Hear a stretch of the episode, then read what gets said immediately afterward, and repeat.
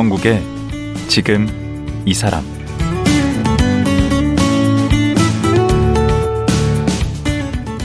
안녕하세요. 강원국입니다. 지난해 출간됐는데 꾸준히 잘 팔리는 소설이 있습니다. 정지아 작가의 장편 아버지의 해방일지입니다. 빨치산 출신인 아버지의 장례식을 다룬 이야기인데요. 정지아 작가 아버지의 자전적 소설이기도 합니다. 과거에는 가족 중에 빨치산이 있으면 사람들의 이목을 피해서 그 사실을 숨기거나 쉬쉬하는 게 보통이었는데 정지아 작가는 왜 아버지의 해방일지를 쓰게 됐을까요? 또 그 속에서 무엇을 발견했을까요? 정지아 작가 만나봅니다.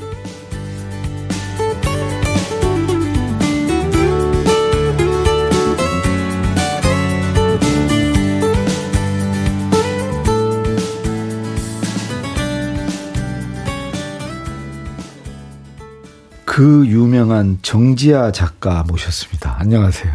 안녕하십니까. 지금 굴에서 올라오신 네. 건가요? 음, 어이구, 멀리서 오셨네. 지금 굴에서 어머님이랑 같이 살고 계시죠? 엄마는 옆집 사십니다. 아, 같은 음. 집은 아니고, 네, 엄마. 옆, 그옆 혼자 사시고, 네. 우리 작가님은. 네.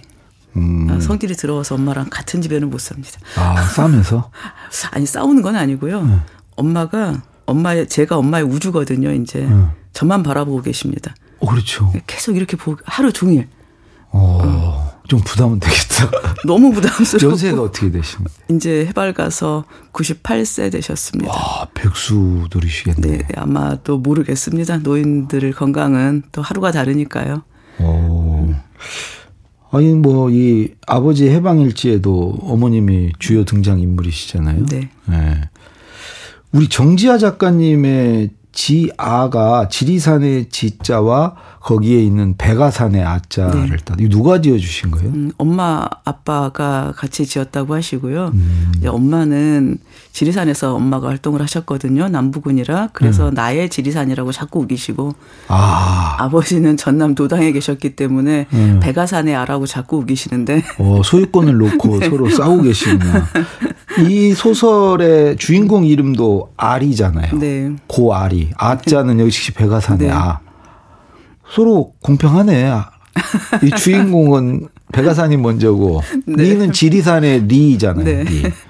예, 서로 이렇게 나눠서 지금 시골에 사신 지는 얼마나 되셨어요? 어, 아버님 돌아가시고 엄마 건강이 안 좋아서 모시러 내려갔으니까 이제 13년 차쯤 되는 것 같습니다. 그럼 아버님이 2008년에 2008년에 돌아가셨고요. 돌아가셨고 제가 2011년에 내려갔으니까 오, 효녀시네.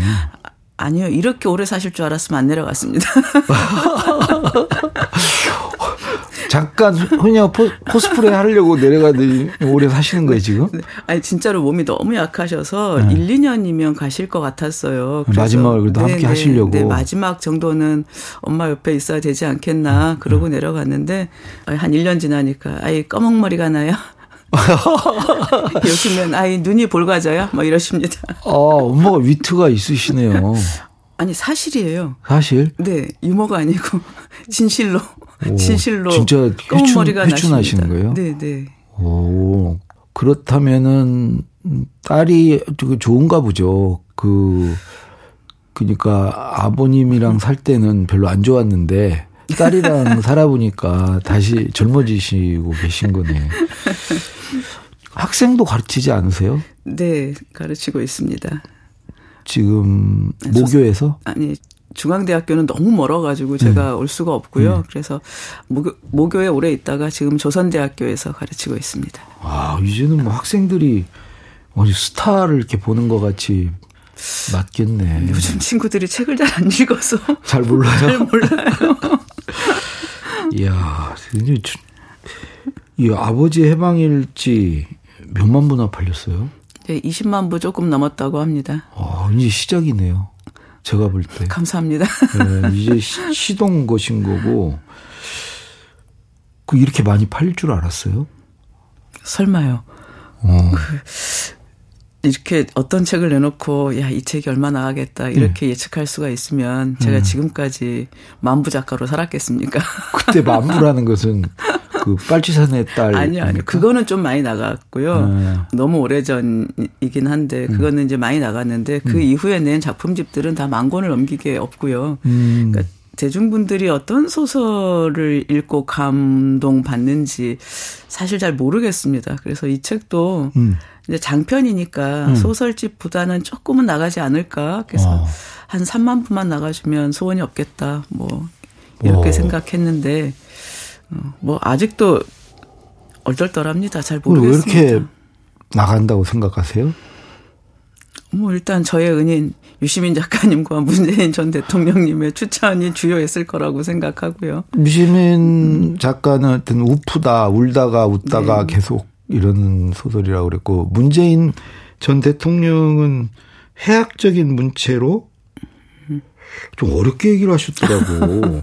시대와 이념을 이해와 화해로 풀어가는 그, 왜 감탄했다. 이게 무슨 말씀이에요? 뭔지 어렴풋이는 알겠어요. 네. 음.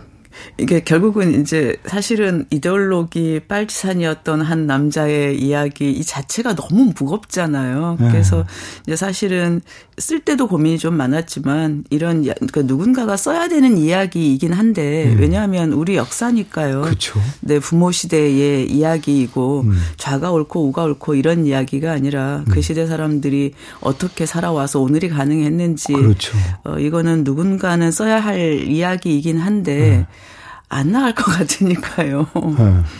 어, 그래서 저도 쓰면서도, 그러니까 아버지가 2008년에 돌아가셨는데 쓴 게 작년이니까요. 굉장히. 음, 시간이 어, 많이 네, 지나서. 네, 시간이 많이 지나서 썼는데 네. 그 이유가 그 아버지 아버지의 죽음으로부터 가까웠을 때는 이렇게 어 해학적으로 안 써지더라고요. 음. 자꾸 무겁게 써지니까 음. 음, 무거운 얘기를 무겁게 쓰면 누가 읽겠나? 뭐 이런 생각이 들어서 계속 미루다가 이렇게 해봤다가 없고 뭐 저렇게 해봤다가 엎어버리고 그러다가 작년쯤에는 아 이걸 경쾌하게 쓸 수 있겠다. 유쾌하게 아. 쓸수 있겠다. 어느 정도 애도나 이런 게 다 끝났네. 그런가 봐요. 음. 어, 어, 그리고 또 제가 이제 시골에서 살아온 세월이 한 12년 되는데요. 음, 시골 아줌마 마인드가 좀 되기도 한것 음. 같아요. 시골 아줌마 원래 서울에 사실 때도 그렇게 뭐 세련되지는 않으셨을 어머나. 것 같은데. 아니에요. 갑자기 서울말 쓰시네. 아니에요. 어, 서울 살 때는 생콩한 음, 서울 얘기였어요. 음. 아. 아, 생긴 거는 촌스러웠는데 여전히 그때도. 아니요, 이제 농담입니다. 예. 음, 근데 어쨌건 시골 내려가서 그러니까 좀 굉장히 다른 것 같아요. 서울에서의 삶과 시골에서의 삶이 음. 서울에서는 어쨌건 나의 벽을 세워놓고 누가 그 벽을 침범하지 않게 하면서 그러면서 한편으로는 외롭고 한편으로는 늘 친구가 그립지만 타인이 그립지만 그 타인이 내 벽 안으로 확 들어오는 거는 또 어, 산뜻 내키지 않고 어. 그래서 그, 그 벽 사이에서의 고독을 즐기기도 하지만 음. 그벽 안에서의 고독 때문에 다들 외롭고 힘들고 뭐 이런 세월을 사는 것 같거든요. 저도 그랬고요. 아, 그걸 그렇게 또 절묘하게 또 표현을 하시네. 역시 소설가 하시다. 아.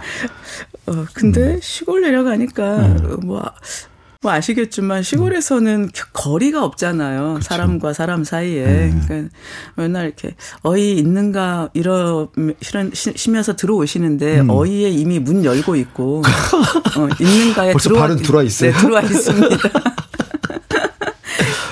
처음에는 막 이런 게 굉장히 불편하고 음. 어떻게든 못 들어오게 하려고 막 이렇게 달려 나가서 문 앞에 지키고 서서 이렇게 음. 가급적 선 상태로 말을 하려고 하고 음. 막 이런 세월도 몇 년 있었는데요. 음. 음, 어쨌건 시골 생활을 거치면서 아 사람들이 격이 없이 산다는 게 뭔가 음. 어, 나를 침범하는 것은 매우 피곤한 일이지만 음. 이 침범이 때로는 나의 고독과 우울까지도 침범해서 음. 고독하지 않게 우울하지 않게 함께 해주는구나 뭐 이런 깨달음도 시골 살면서 깨달은 것 같고요. 음. 그래서 아마 그런 시골 살이의 깨달음들이 조금 여유 를 찾게 만들었고 그 여유가 아마 아버지 이야기도 그래서 여기 어, 이제 네. 해학으로 드러난 네. 거네. 예. 그 진한 사투리도 그 아마 저 그렇게 한 10여 년 최근에 이렇게 살지 않았으면 더 이렇게 좀 적나라하게 표현되기는 좀 어려웠을 것 같은 생각이 드는데 그 사투리 잘 못 알아먹는 사람 많을 텐데 그 독자 중에는. 네, 그래서 늘 고민을 제가 사투리로 쓴 글들이 좀 있거든요. 어, 특히 젊은 그렇지만 분들. 네, 그래서 맨날 제자들이 아, 아줌마 제발 좀 알아먹게 줍시라. 그러니까 맨날 만부 만부 작가라고 막 음. 맨날 놀리기도 하고 그랬는데요. 근데 이게 어떤 글은 음. 사투리가 아니면 도저히 그 그렇죠. 맛이 살지 않는 것들이 있어서 음. 뭐 어쩔 수 없다. 음. 아, 뭐 이런 마음으로 어떤 글에서는 사투리를 고집하게 됐고 음. 이 글은 그냥 고민도 안 했어요. 이거는 사투리를 빼면 그냥 어, 너무 맹맹해진 이한 꾼에 살아가고 음. 몇 번이고 또 오는 이런 시골 사람들의 마음이라는 것이 음. 어, 이, 좀 이따 또 오겠네. 이런 말로는 어. 도저히 어 살려낼 수 없다고 생각이 들어서 그냥 사투리를 썼고요. 그래서 좀 어떤 분들은 진짜로 읽는데 굉장히 어 힘들어 하시기도. 그 소리는 읽으면 좀 들어와요. 아니 그러니까 스스로 답을 찾으셨더라고요. 그 눈으로 보면은 어려운데. 네 그렇게 말씀을 하시더라고요. 음. 그 아, 요 얘기를 먼저 드렸어야 되는데, 이, 이게 이제 아버님 돌아가시고 2박 3일 동안 음, 장례 치르는 2박 3일 동안의 얘기죠. 네. 음, 그때 이제 문상객으로 찾아오시는 분들의 그 과거 기억이나 이런 걸 다 이렇게 더듬으면서 그러니까 딱 2박 3일 동안에 담겨 있는 거죠. 네, 그 현재적 시간은 2박 3일이죠. 음, 근데 음. 이제 누군가의 과거사로 들어, 들어가고 이러니까 음. 소설 속 안에서의 시간은 네. 뭐 70년 이렇게 다뤄지고는 있는데 음. 현재적 시간은 2박 3일입니다. 2박 3일 안에 그 현대사를 응축하신 거네. 2박 3일 안에 한 몇십 년을 담으신 거죠. 아, 근데 우리가 뭐 이를테면 여든 넘은 아버지와 밥을 한 끼 먹으면 네. 아버지가 이렇게 좀 손주들이 밥 남기면 아이고 이놈들이 쌀 귀한 줄을 모르고 나 어릴 때는 이렇게 말씀하시잖아요. 네. 네. 그러면 밥상에 앉아 있는 것은 30분이지만 어. 사실은 그 30분 안 동안 우리는 아버지의 유년으로부터 어, 얘기를 듣기도 하는 거죠. 근데 오. 이걸 우리가 새겨 듣지 않고 음. 아, 그놈의 옛날 얘기 지겨워 이제 음. 이러고 쳐내버리니까 그 시간이 내 시간이 되지 않는 것인데 오. 눈여겨 들으면 귀담아 들으면 아 결국은 연세 드신 분들이 한마디 한마디 하실 때는 그 자기 삶의 평생이 응축되어서 나오는 것이거든요. 음. 네. 그러면 실제로 그 장례 치르는 기간 동안 그 문상 오신 분들이 나누는 대화라던가 뭐 여러 가지 것들을 이렇게 면밀히 이렇게 들으시고 이렇게 보신 건가요? 예. 그 어떤 분들이 네. 리뷰에 네. 어떻게 그렇게 장례식 2박 3일 동안 오는 분들의 면면을 촌철살인으로 꿰뚫어 보고 이렇게 쓸 수가 있느냐. 어. 저 작가는 천재임이 분명하다. 음. 막 이런 리뷰를 달아 놓으셨어요. 음. 근데 아, 물론 몇몇 장면은 음. 인상 깊게 보았고 음. 뭐 이를테면 그 아버님의 빨치산 동료들이 오셔서 뭐 하시는 모습이라던가 음. 뭐 두, 그분들이 나누시는 말씀이라던가 플랜카드 걸고 네, 이런 플랜카드 문제라거나 음. 뭐 이런 거는 굉장히 인상 깊게 그, 그 얘기 좀 해줘. 플랜카드 걸 때 그 문구를 네. 네. 그러니까 동지라고 쓸 수가 없는 거죠. 저희 아버지는 어쨌건 전향서 전향을 했으니까 위장 자수도 했지만 음. 나중에 전향서에 사인도 했거든요. 그러니까 그러니까요. 그분들은 전향서에 사인을 안 하신 것 때문에 40년을 이렇게 감옥에서 사신 거고요. 음. 근데 제가 이 소설에서는 그분들을 상당히 희화하고 네. 또 그래서 이렇게 진짜 이렇게 진보적 운동에 몸담고 계신 분들 중에는 음. 그게 굉장히 마음이 쓰이시나 봐요. 중요하죠. 네, 그러니까 그래서 동지라고는 못 쓰고 네, 네. 뭐라고 써야 돼요? 인사. 아, 인사. 중립적인 네, 네. 표현이네. 네. 근데 실제로 저는 네. 별로 상관이 없었고 네. 그다음에 그분들의 그 마음도 충분히 이해할 수 있습니다. 음. 그러니까 40년 붙잡혀서 40년 산에서 막 5년 7년 평생이네, 뭐 거의. 평생이잖아요. 음. 그리고 다 늙어서 세상을 나오셨기 때문에 음. 사람이라는 것은 바뀐 현실 속에서 살아도 나이가 들면 음. 이 현실을 못 따라가잖아요. 음. 우리만 해도 키오스크 앞에 가면 막 아, 당황하고 젊은 사람들 뒤통수가 막 뜨거워요. 뒤에서 빨리빨리 해야 되는데. 네. 그러니까 더 못해 막. 네, 아무래도 어. 느려지고. 네. 근데 그분들은 그 뭐 이 한국 사회가 격변하는 40년 이상을 감옥에 계셨으니까 그러니까. 그 생각이 정말로 해, 그 6.25 전후에 음. 딱 갇혀 계실 수밖에, 음. 갇혀 있을 수밖에 음. 없고요. 그래서 그것을 조금 더 희화하거나 음. 우습게 생각하지는 않습니다. 음. 그것도 역사의 비극, 정말 가슴 아픈 비극이죠. 근데 이제 이 소설은 대중적인 소설이고, 어쨌건, 그 그냥 말만 들어도 경기를 일으키시는 분들이 계시니까 음. 뭐 빨치산 음. 뭐 빨갱이 뭐 이러면 음. 사실은 더 많은 독자들이 읽게 하려면 네. 조금 이를테면 그 빨치산이나 빨갱이에게 너무 우호적이고 그들의 삶을 이미 다 이해해 버리고 음. 이러면 대중들을 좀 끌어들이기가 어려울 거라고 생각해서 음. 네, 소설적 장치로 어 그렇게 쓴 것이지 음. 어, 실제로 제 마음속에서 그런 것은 전혀 아닙니다. 아까 이제 그 유시민 작가가 되게 네. 우픈 소설이다. 웃다가 울다가 한다고 그랬는데 이 첫 문장부터 어떤 사람은 이렇게 웃음이 나올 수 있어요. 아버지가 죽었다. 전봇대에 머리를 박고. 이 까뮤 이방인도 엄마가 죽었다는 뭐 부고를 들었단가 뭐 네. 그렇게 시작하지 않나요? 그러니까 저도 저는 까미를 되게 좋아했음에도 불구하고 음. 하도 오래전에 읽어서 이 첫 문장이 엄마가 죽었다로 시작하는 걸 까먹고 있었어요. 근데 이제 눈 밝은 독자분들이 네. 왜 까미랑 똑같다 그거를 보고 거기다 또 중간에 책 속에 까미 이방인을 읽고 있다가 뭐 이런 표현도 나와서 음. 일부러 쓴 거냐 그러는데 그건 전혀 아니고 네네 네, 그건 생각을 미처 못했고요. 그거는 그러니까 이제 저는 원래는 맨 처음부터 2박 3일의 장례식 얘기를 쓰려고 했던 건 아니고요. 네. 그러니까 장례식 얘기를 중심으로 쓰려고는 했는데 네.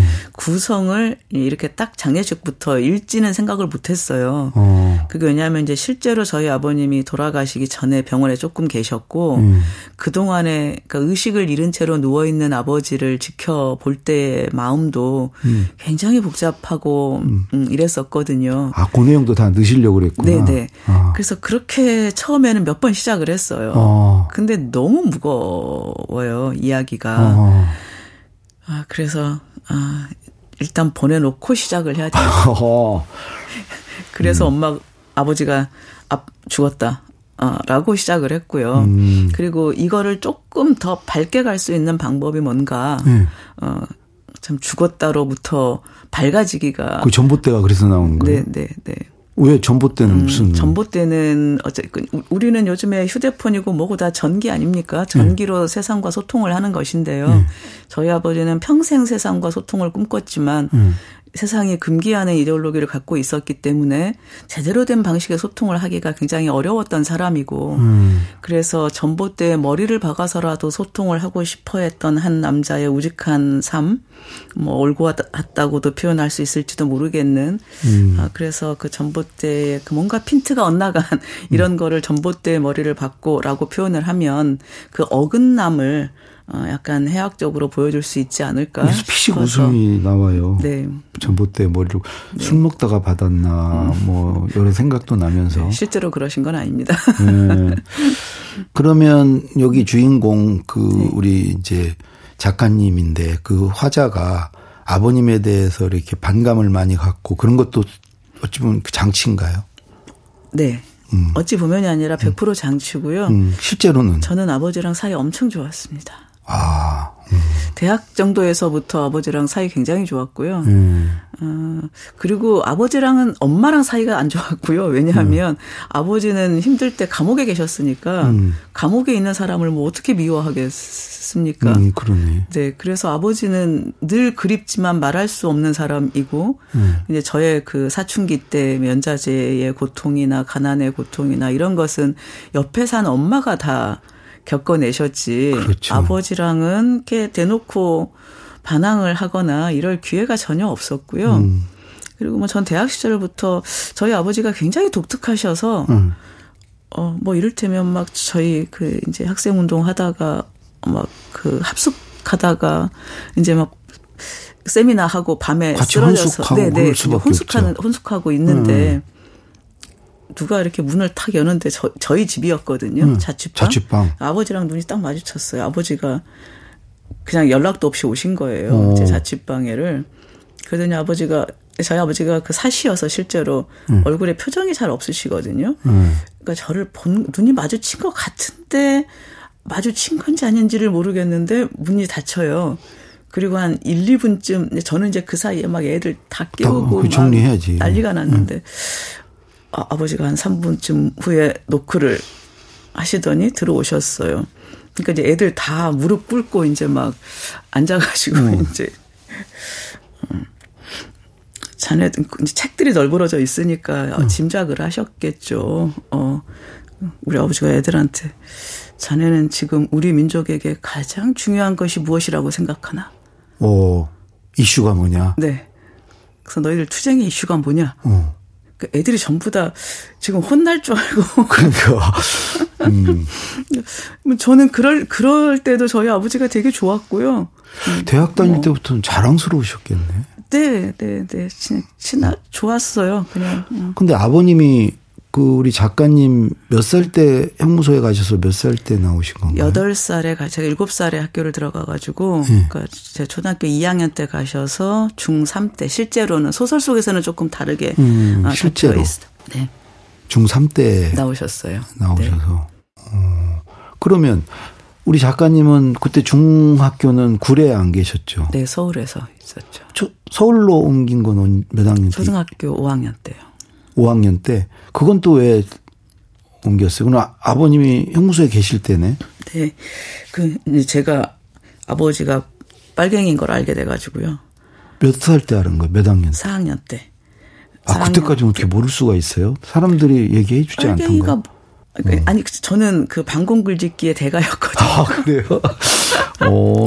방공 글짓기만 하면 장원 받던 어 사람 어린이였구나. 네 어린이였는데 음, 근데 시골은 이런 게 있어요. 그러니까 다 아버지가 활동했던 지역이잖아요. 네. 그러니까 물론 물론 모든 좌익이 그렇게 뭐 다 반듯하게 이렇게 사람도 안 죽이고 이런 건 아닐 겁니다.